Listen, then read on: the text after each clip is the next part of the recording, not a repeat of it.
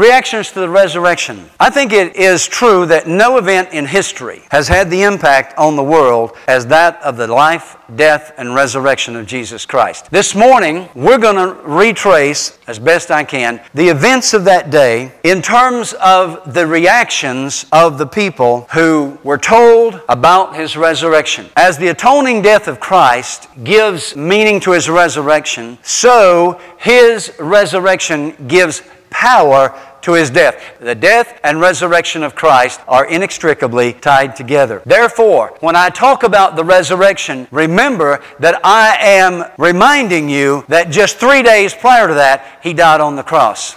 I want to say to you that as much as we must remember the cross, we must not forget the resurrection. Because without the resurrection, the cross is ineffective. Without the cross, the resurrection means nothing. And so the two of them being tied together and understanding that this morning, I'm going to focus in then on that day that happened some 2,000 years ago or close to it. And we're going to look at those people who were his followers, who knew him, had knowledge of his death, and were going to the tomb, many of them, to look for him, looking in an empty tomb for the risen Lord. May I suggest to you today that there are people looking in an empty tomb for the risen Lord? They are looking in places of death. He's not there.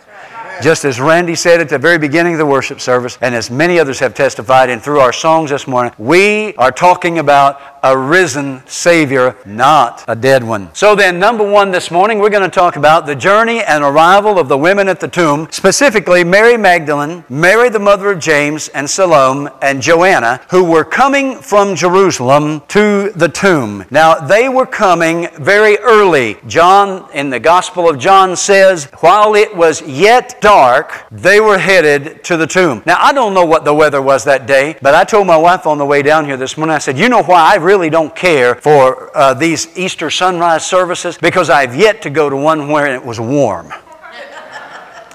Even in Florida, it would be cold on Easter morning for some reason, and I just don't like the cold. And I don't know what it was in Jerusalem. Someone told me that the weather in Palestine is much like the weather in Northern California. And if you've ever been in Northern California, you know it's a moderate temperature, but you can have some cool days. So I don't know what it was on that morning, if it was cold when they started out, but they started toward the empty tomb, and the Bible says at the rising of the sun, and maybe that's where they get this Easter sunrise service. Now, when the women arrive, the rock is rolled away and the tomb is empty almost. I say almost because there's something in there. Does anybody know what it is? Yeah, there is something left in there. Something he did not need. So Mary, seeing this, she didn't go in. She sees the stone rolled away. This is Mary Magdalene. She did not go in. She ran immediately to tell Peter and John. All she saw was the rock rolled away. And she believed instantly. She ran to tell Peter and John.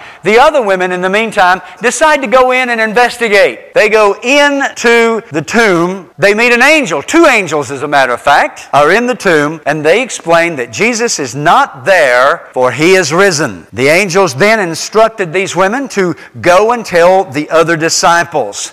Now remember, Mary has went to tell James and John. Obviously, she knows where they are. Not all the disciples are assembled in one place at this point. They are in different places. Salome and Joanna, they set out for Bethany. And Peter and John had spent the night in Jerusalem. Now, Mary, remember, did not go in the tomb. She did not meet the angels, but she is convinced that Jesus is risen. So she goes without any evidence of a body, without any angelic witness, without any grave clothes. She's running to tell Peter and John that Jesus is risen. I'm thinking, would that be enough to convince you that Jesus was risen? The stone rolled away.